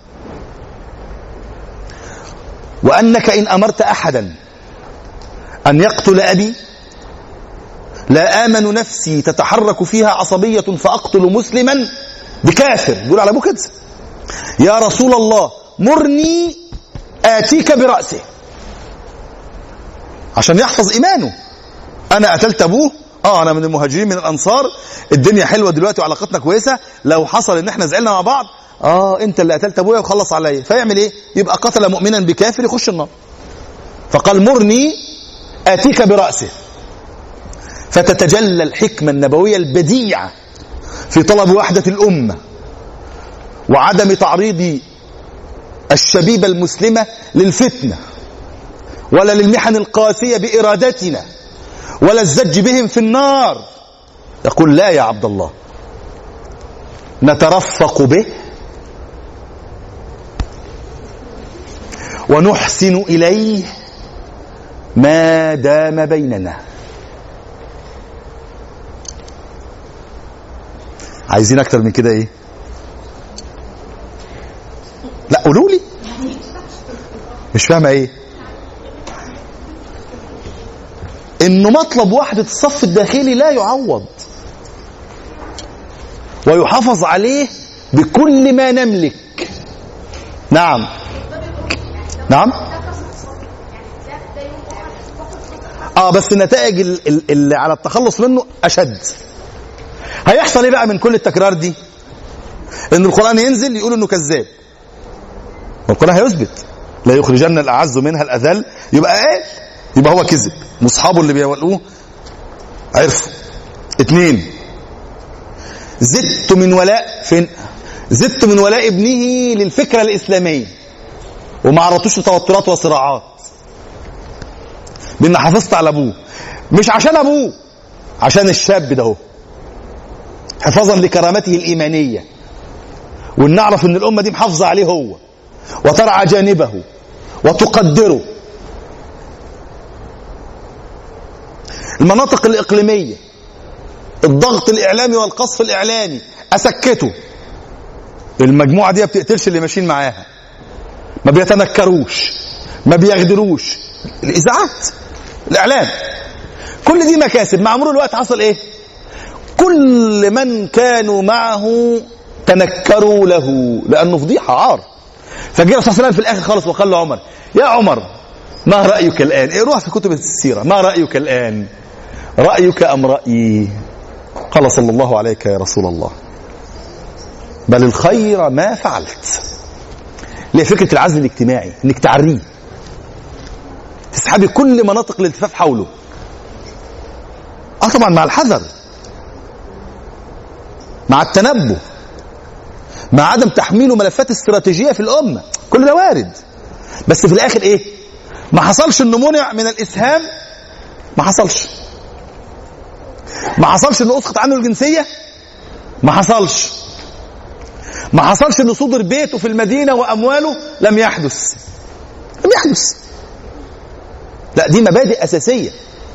في غاية الخطورة لأنه القصف الذي يمكن أن ينال من الفكرة الإسلامية سيصد. إحنا ال- ال- الفكرة الإسلامية فكرة دعوية فكرة جاذبة. لا تفعلي شيئا يصد الناس عنك. ولذلك من العجائب إيه؟ إن ربنا يقول إيه؟ ربنا لا تجعلنا فتنة لمين؟ ها؟ أنا متخيل للذين آمنوا. لا. ربنا لا تجعلنا فتنة للذين كفروا. كفروا إيه؟ الكافر ده يمكن طهقان من الملة بتاعته. عايز يجي. لما يشوفك بتعمل الأفعال السوداء دي يبقى أنت عملت إيه؟ صدتيه. فتنتي عن أن يفكر في الدين ده باعتباره اختيار بديل. خيار بديل. لما تقتل اللي معاكي هو عنده ال- ال- الإشاعة بتقول إيه؟ الحقوا ده بيقتلوا أبنائهم. فيحصل إيه؟ يقول يا عم ده فكرة الإسلامية دي فكرة ما تنفعش. ده بيقتلوا الناس عندهم فيصد. فيمنع. فتكونين بدل من تكوني داعية إلى الدين داعية إلى البعد عن الدين. وتصدي عن سبيل الله. واحد ضبط الاجتماع القرآن. القرارات التي تضر الاختلاف الفقهي لا تهدر في التخطيط للمستقبل. مركزية السلم الداخلي. تعالوا بقى في النصف ساعة المتبقية. أغيظكم شوية. صلى على النبي عليه الصلاة أنا ما كنتش بغيظكم كل ده. اقفوا كلكم كله يقف الصبيان والبنات.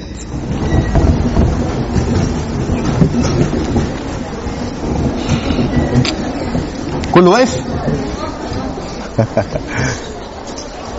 اقعدوا.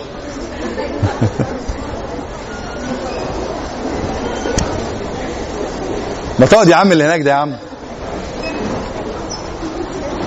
ها كله قعد قاعد ولا واقف انت؟ قاعد؟ اتفضل يا حبيبي. حاضر. هنصحك حاضر. حاضر يا حبيبي. صلى على النبي عليه السلام في مبحث مهم جدا آه، علماء النفس بيقولوا إنه مات. اسمه علم نفس الشعوب. ما تصدقوش دايما القرارات اللي بتيجي من الغرب بموت علم وانسداد افقه البحثي لا إحنا ممكن نستفيد من علم نفس الشعوب أو من التراكم اللي كان موجود فيه وناخد منه مناطق مهمة جدا. الرسول وسلم في ظاهر أمره في ظاهر القراءة لبعض حادثات حادثه الإفك إنه استجاب لنتائج التحليل النفسي. واحد. المجموعة اللي جاية دي قد تبدو لكم إنها مش مترابطة. لا لا لا هي مترابطة في فكرة التقنيات. إنه أنا عايز أدي لكل واحد من تخصص حضراتكم مثال يمشي وراه في السيرة. رسول عليه السلام جاله اثنين مجموعتين يعني سعد بن معاذ وعباده وسعد بن عبادة يقولوا له يا رسول الله تجاوز عما فعل المنافق رأس المنافقين. ليه؟ وهم مؤمنون. موثق الإيمان. مش بيشيعوه من عصبية ولا جاهلية. لا لا لا لا. عشان ما حدش يشك في سيدنا سعد وسيدنا عبادة. لا. إيه علتهم قالوا يا رسول الله قد جئتنا. لقد جئتنا. وقبائل الأنصار تخرز له التاج. تعمل له تاج الملك. فجئت فحطمت امله آه، نفس مريضة رأس المنافقين. كان؟ البعد الإيماني. يستسلم لقدر الله عز وجل ويؤمن إيمانا تاما في هذه المرحلة في مرحلة الإيمان. التشريعات الإسلامية ستبقيه على عزته. وربما كان من رسول الله إنه يختار نائبا له أو واليا على المدينة في غيبته. زي ما حصل مع سيدنا ابن أم مكتوب لما خرج سيدنا الرسول صلى الله عليه وسلم لل- للأحزاب زي ما هنعرف يولي ابن أم مكتوب واليا على المدينة نائب رئيس على المدينة فالنبي صلى الله عليه وسلم يركن إلى العفو عنه إلى التجاوز ده إلى أنه ما يقتلوش بما فعل. في واحد من الأمور إنه يقدر ناتج التحليل النفسي لشخصيته في الموقف دوت. وده نفس الكلام اللي هيقول ابنه. وابنه هنا مش مشكوك في إيمانه ده قال قال له أمرني آتيك براسه ابنه قال نفس الكلام يا رسول الله نص العبارة يا رسول الله جئت وكانوا ينظمون له الخرز ليملكوه. إلا خرزة بقية بقيت في بيت من يهود. كان هي اللي باقية. كانوا مشهورين بالخرزه الكبيرة دي اللي في رأس التاج فعمالين يلمعوها له. دخل النبي فسقط التاج وسقط الملك فحملها في نفسه فأودت به إلى النفاق. ظاهر الأمر أن الرسول صلى الله عليه وسلم باتخاذه قرار العفو وبعدم قتله بالجرائم الجنائية والإيمانية التي ارتكبها معناه إنه احترم نتائج البحث النفسي. في ممكن يكون مش صحيح بس الظاهر كده. إنه احتمل ده اهتم بده. ولذلك في فقه السيرة الإحياء الاستلهامي لابد إن إحنا نرعى نفسيات الجماهير. كل شخصية كل أمة ليها شخصية. الحاكم اللي جاي الأمة اللي بتنهض ترعى شخصيات الجماهير. تدخل اليهم من القرارات التي تناسب نفسياتهم. بالتهيئة الواجبة. اثنين.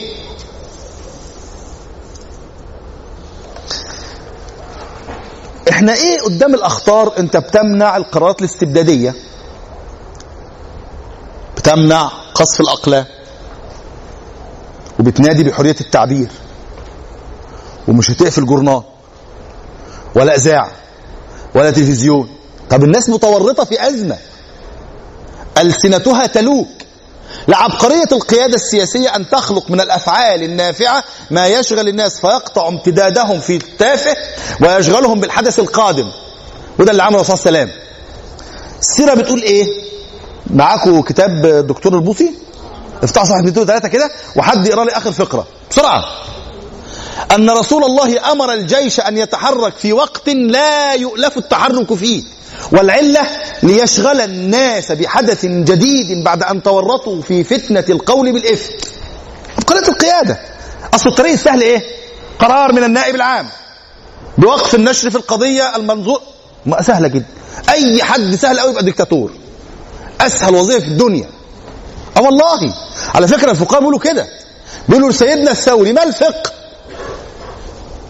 فقه إيه هو؟ قال رخصة من ثقة. رخصة من ثقة. البنت دي بتعمل حاجة كده شايفة إنها مش مظبوطة. فتجي أقول لها زي الفل. أدي دليل. اتنين تلاتة. لهوي دي رخصة. أيوه أنت مش انت أنت مش عايز تيسر عليها ليه؟ عايز تنكد عليها ليه؟ رخصة من إيه؟ من ثقة.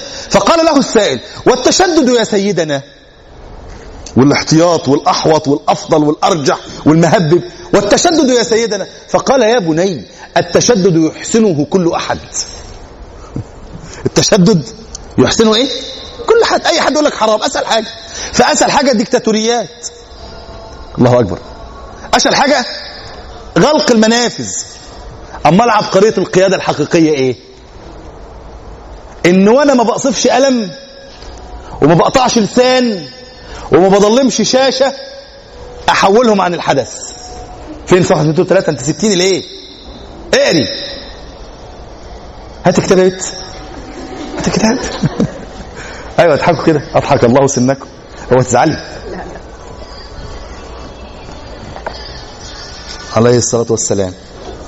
هي يبدو إن الطبعة دي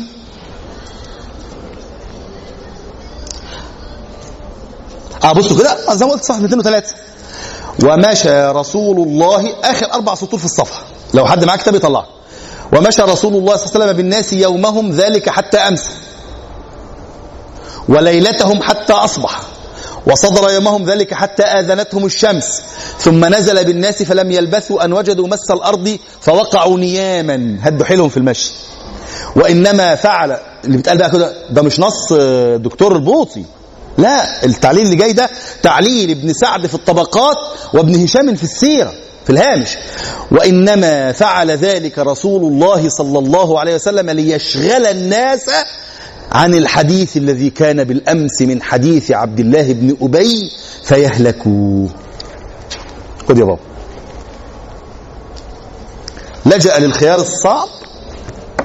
بس هي مقتضرات الحكم كده. جبلة الناس على أن يتكلموا. ومن السهل أن أمنع كلامهم. على الأقل في العلن. بموجب التخويف. بموجب آلة البطش. بموجب سجون الحاكم. أي حد يعمل كده؟ ثم إلى مزبلة التاريخ. لكن القرآن لكن النبي صلى الله عليه وسلم لكن الخاتم صلى الله عليه وسلم لا لا لا لا لا يحصل إيه؟ هنتحرك دلوقتي تحرك القوات. ويمشوا طول النهار لحد الليل. السلاح لا لا لا لا. عندنا مهمة ثقيلة. لحد الصبح نقعد لا لا لا لا. لحد ما الشمس تضربهم في دماغهم فيناموا. ليه؟ ليشغلهم عن الحديث. هو بيعمل كده ليه؟ استبراء لعرضه؟ هذا واجب ديني أن تستبرئ لدينك ولعرضك لا لواجب حماية الناس من أن يتورطوا أكثر من ذلك في قضية هي إيمانية بدرجة الأولى. الحاكم مسؤول عن دين الخلق. أمال يعني إيه حفظ دين الناس؟ مش عندكم المقصد الأول؟ حفظ الدين. دي التجليات التطبيقية اللي بيحفظ بها الدين. أوقف مد تورطه في الرذيلة. سموها حيلة فقهية أنتوا حرين. سموها عبقرية تخطيط استراج أنتوا حرين. الذي أفهمه من موقع رسول الله باعتباره نبيا حاكما أنه يحفظ أنه مسؤول باسم الشرع عن حماية الناس من الهلكة الدينية. يمشوا بالنهار يمشوا بالليل الشمس تلطشهم في قفاهم يجي لهم سكتة شمسية مش مهم. المهم ألا يكون من ناتج تركهم الانشغال بالحديث فيما يجر عليهم هلاك إيمانهم ومحقه وإبطاله والتورط فيما لا توبة منه. وظيفة الدين وظيفة الحاكم مع الدين. لابد يفعل كده. فتحرك بالناس في غير الموعد ويقول ابن سعد ومن قبله ابن هشام في السيرة ليشغل الناس عما كان منهم في حديث لا ينبغي لهم أن يخوضوا فيه. نصلي المغرب ونرجع سريعا. بقيت لنا مجموعة نقاط. أرجو, أرجو أن إحنا نلم بها سريعا. في حد ممكن يستعمل الحادثة دي يا أولاد؟ في مبحث مهم جدا في علوم القرآن يتعلق بوثاقة النص القرآني بمصدر النص القرآني. أنا بطلب إجابة من حضراتكم. ممكن نستعمل الحادثة دي دليل في نظرية مصدر النص القرآني؟ آه مين اللي قال آه؟ قولي. كفري عن خطيئتك الكبرى في حق أهل شبرا. قولي يلا. لا انت عارفاها قبل كده. صح. لا لا. كلام اختكم صح. بتقول إيه؟ في نظرية بتقول انه ده كلام نفسي. القرآن الكريم من عند محمد صلى الله عليه وسلم. اللي خد منكم علوم قرآن في مبحث جليل مهم بيتعلق بمصدر الوحي. إحنا نؤمن أن القرآن الكريم كتاب الله عز وجل المنزل على خاتم رسله وأنبيائه محمد صلوات ربنا وتسليماته عليه. وأنه ليس تأليفا جماعيا وليس تأليفا بشريا وليس وحيا نفسيا من قبيل المنامات الرؤى التجارب النفسية. الحادثة دي واحد من الأدلة على نفي كون القرآن الكريم وحي نفسي. نفي مصدره أن يكون محمد. ليه؟ الحادثة دي قعدت قد إيه؟ أقل حاجة شهر. على ما نزل الحد الفاصل بين اتهام عائشة رضي الله عنها وأرضاها وبين تنزل القرآن الكريم في تبرئتها وتعليم المجتمع كيف يضبط نفسه وكيف يتصرف في مثل هذه الأحداث شهر كامل إن لم يكن أكثر. والعبء النفسي الواقع على الرسول صلى الله عليه وسلم من أصعب ما يمكن تصوره. على المستوى الفردي قائد للأمة متهم واحد من الاحتمالات لو كان ده صحيح. يبقى كيف لم يبلغه ربه إذا كان ربه على اتصال به؟ إذا لم يبلغه بالحادثة قبل أن تقع. زي ما أبلغه بحادثة تفكير يهود بني النضير في اغتياله فقام من تحت الحائط ومضى ثم حكم عليهم بالخروج بما يحمله على دبته. ففي طعن في قيادته للأمة. رقم اثنين ضغط نفسي باسم البيئة. بيئة عربية لها تقاليد خاصة. فلو كان الكلام من نفسه تاني يوم شفت رؤية وخلاص ويبرأها ولا يعلن المسألة. فاستمرار الحادثة والقبول بالضغط النفسي والتحمل معناه أنه في انتظار صاحب النص سبحانه ليتفضل سبحانه بإنزال ما يريد أن ينزله بشأن الحادثة. فالسيرة جزء منها لازم يخدم على معتقداتنا والكلام عن مصدر الوحي جزء من الاعتقاد. باب السمعيات والغيبيات عند المسلمين. باب عزيز في واحد من ثلاث أبواب مهمة جدا في الاعتقاد عند المسلمين ال- ال- الألوهية أو الألوهيات والنبوات والغيبيات والسمعيات. الحادثة دي تستثمر في النبوات في إثبات أن النص مصدره الله. ولو كان مصدره محمد ده برأ الزوج وأسكت الأصوات وانتهت الضغوط النفسية في أسرع وقت. كنا ننتظر كل هذا الانتظار معناه أنه ينتظر المصدر ليتخذ قرارا وينزل كلاما في المسألة. من خارج دائرة البشرية يبقى المصدر الإلهي الحادثة دي بتثبته الحادثة الثانية أو الدليل الثاني أو المسألة الثانية قبل أن نختم متعلقة ب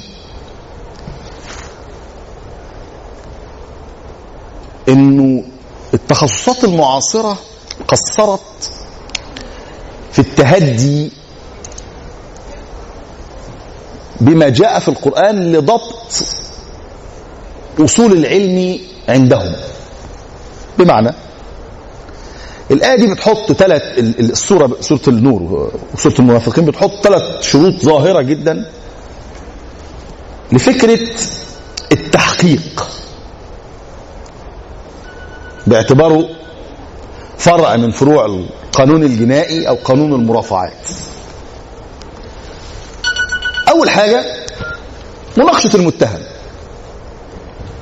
ظاهر جدا في أن الرسول صلى الله عليه وسلم دخل على عائشة. ثم استدعاه. كان كل شيء يقول كيف تيكم وليس هذا من شأني. عاملة إيه اللي في الأوضة الثانية دي؟ هكذا بالغياب. وكان من عادته التلطف. ساعة تشتكي. فتعالي يا عائشة اسمعي مني. نعم. إن كنت أتيت الذي يقولون فاستغفري الله عز وجل وقولي لي أستغفر لك الله. وتوبي. هو عمل إيه؟ إحنا بنغلط غلطة إيه؟ الدنيا كلها عارفة أقول لك إيه؟ عرض. عرض إيه؟ ما تعرفيش في حاجة ما ينفعش فيها التعريض. وهذا أوثق مثال. تعالي قولي لي أنت عملتي ولا لأ؟ ناقش المتهم. حقه. يدلنا على خيط لتبرئته. أو يقر فنخفف عنه العقوبة بموجب إقراره. نوسع له صدرنا ونحتويه. إذا كانت القضية مما لا عقوبات فيه تحتاج فقط إلى الضبط النفسي والتربوي. فيعترف فنلين له الجانب فنربيه بالاحتواء وبالدلالة على الخير وبالتوبة وبفتح أباب الأمل. أمامه ليستقيم أمره في المستقبل مناقشة المتهم. التفصيلات ممكن تراجعوها في في في أدبيات السيرة في أدبيات السرد. قالت والله إن قلت إنني فعلت لأسكتكم اتهمت نفسي بالباطل. وإن قلت إنني بريئة لم تصدقوني. فلا أقول إلا كما قال يعقوب. والله المستعان على ما تصفون. ثم يخرج الرسول فتقول ووالله إني على يقين من أن الله الحجارة خربت. من أن الله عز وجل سيبرئني. من أي طريق كان. اثنين بعد مناقشة المتهم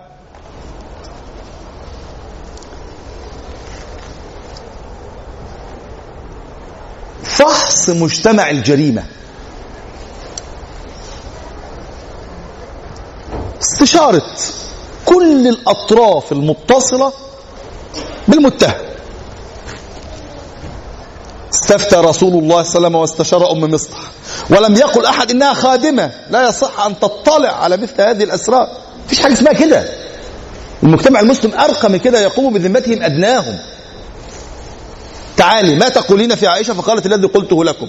والله يا رسول الله لا أعلم عنها إلا خيرا. فلما علمت أن المقام مقام شهادة قالت إلا شيئا آخذه عليها.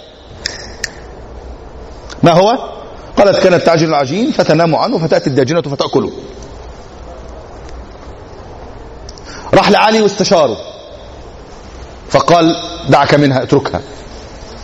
منهج في الحل.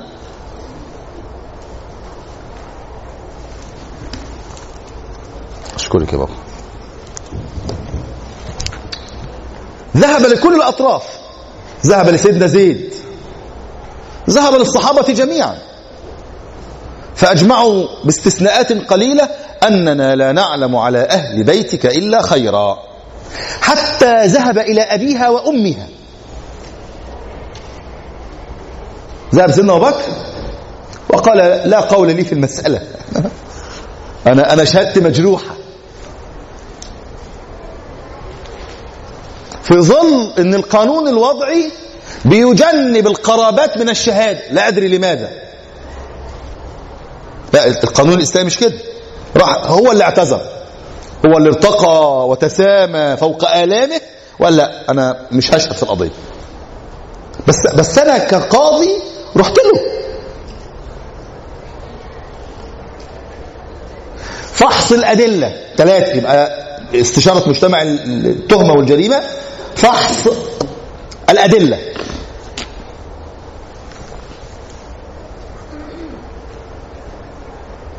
انت تخلفتي ليه؟ عشان القلاده انت عملت إيه؟ لقيت سواد امامي. كيف عرفتها؟ انها عائشة. فاسترجعت. كنت اعرفها قبل ان يضرب الحجاب. كل سؤال له إجابة. بيفحص. فحص الأدلة كلها. وهي دقيقة في الإجابة. والله ما كان مني ولا منه كلام الا آه في بصيص أمل. لا لا إلا ما كان من استرجاعه لما رآني كل هذه ال ال ال العينات بنحتاجها في الوقت المعاصر إما للتأكد إما لتصحيح إما لزيادة إما لتكملة. العناصر العلمية في مثل هذه العلوم زي المرافعات وغيرها أو مناقشة الأدلة والاتهامات أو للتثبت من صحتها. مش مش لازم ألغي اللي موجود. ده مجهود عقلي. ممكن أثبته بعد أن أعرضه على المنهج القرآني والمنهج ال- النبوي. وتكرر هذا حاضر. وتكرر هذا الأمر مع سيدنا زيد بن أرقم لما نقل كلام ابن أبي سلول. أبي بن أبي سلول. لما قال له أنا سمعت بيقول الأعز والاذل فقال له لعلك لم تشهد. قال لا بل شهدت وكنت أخدمهم. لم تحقق السماع بل سمعت. احلف حلف. طب استنى. جاب ال- ال- ال- اللي عارفينه سعد بن معاذ من عشيرته. فقالوا لا يقول. جاب الراجل اللي قال فنفى. وحلف أنه لم يقل. ثم انتظر. فنزل القرآن يؤكد رواية الصحابي زيد بن أرقم ويكذب ابن ابن أبي. استجماع مجتمع الأدلة من أكثر من جهة. مبدأ ثابت عند المسلمين مهما كانت الآلام نعم. مهما كانت المحن. آه بس في قبلها إيه؟ لا لا لا لا. ده في شهر قبلها. النبي استشار الصحابة سمع من أم مصطح ذهب للمتهمة عائشة رضي الله عنها وارضاها واستفتاها وناقشها. قلت ولا ما قلتيش؟ عملت ولا ما عملتيش؟ راح لأبوها وجنب نفسه وعزل نفسه من من الشهادة وقال لا, لا كلام لي. لا لا لا لا.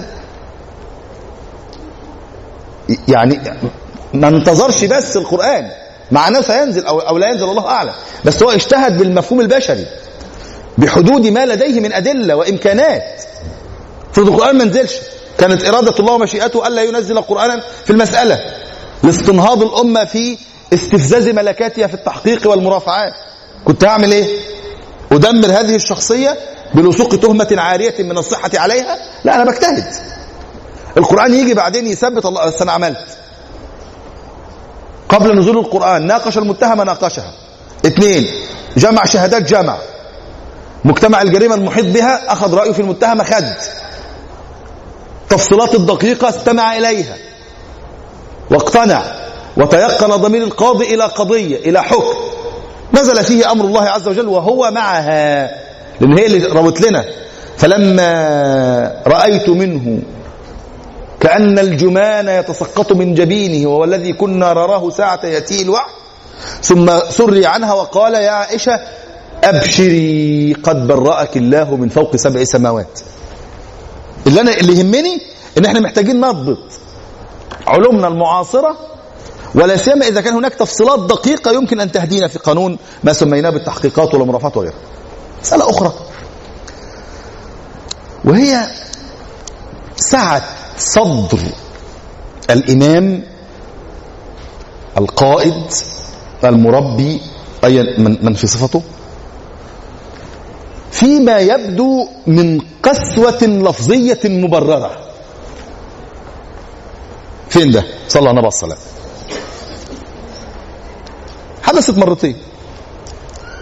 النبي عليه الصلاة والسلام خلف معهوده معها ساعة تكون تشتكي فكان يجلس كان يدخل عليها فيلين أكثر مما كان يلين ويرق أكثر مما كان فلما مرضت وتداول الناس الكلام حدث إيه؟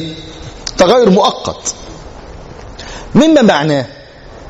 أن الزوج المرأة والزوج الرجل ينبغي أن يحلق فوق الأزمات المنزلية ولا يتشبث بما يكون في لحظات الضيق. هي لحظة تغيره. فما كان منها؟ تغفلت.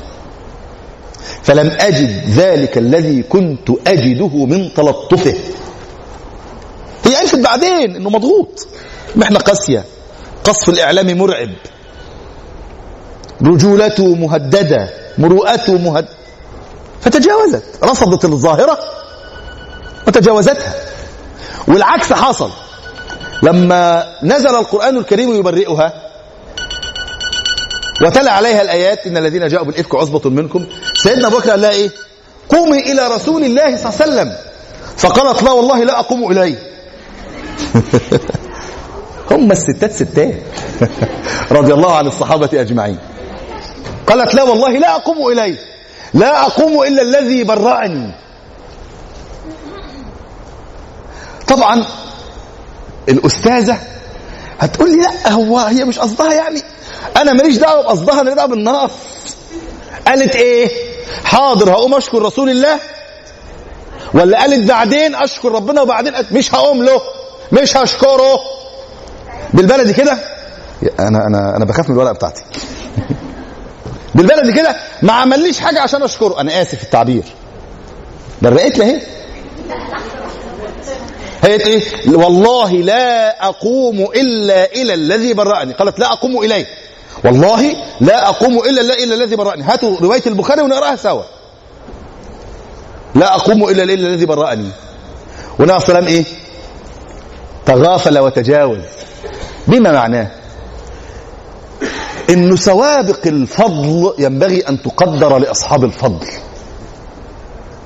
يعني أنا متجوزك بقالي 20 سنة.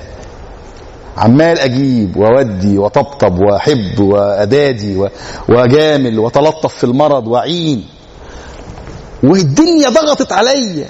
فبقيتش أجيب البسبوسة اللي كنت بجيبها. بقيت وحش.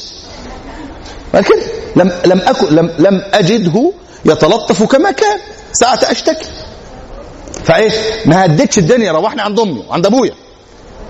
أنا مش جاي لك البيت تاني ما حصلش. عديتها وهو صلى الله عليه وسلم بمنطق الزوج لما جاءت الموقف وقال لها أبوها قومي إلى رسول الله فاشكريه. فقالت لا زعلانة منه واخدة على خاطرها مقموصه وارد. لكن الشاهد إيه؟ أنني لن أقوم إلا إلى الله. آه طبعا فيها وجه فكرة التوكل المطلق على الله وخلوص الإيمان وعدم وجود أي شبهة وال- والدنيا فايقة قوي في أذهان الصحابيات والصحابة فايقة قوي عارفه انها ساعة تقول لا أقوم إلى رسول الله إنها ما بتنالش من مقام النبوة. هي عارفة. متعلمة اعتقاد صح.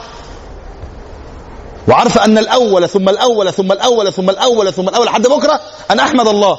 ثم ده التجلي الحقيقي ثم هو لم يقل إليها قومي فاحمدي. مقام النبوة ما تقدرش تقول لا.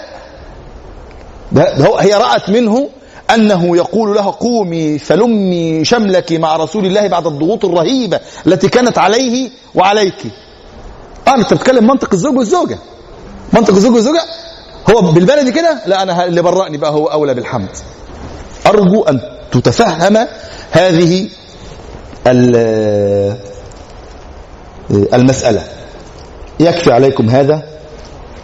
المرة اللي جاية آخر حلقة من حلقات الدورة عن غزوة الأحزاب. أسأل الله عز وجل أن ينفعنا بما نتعلمه معكم. أي سؤال المرة اللي جاية.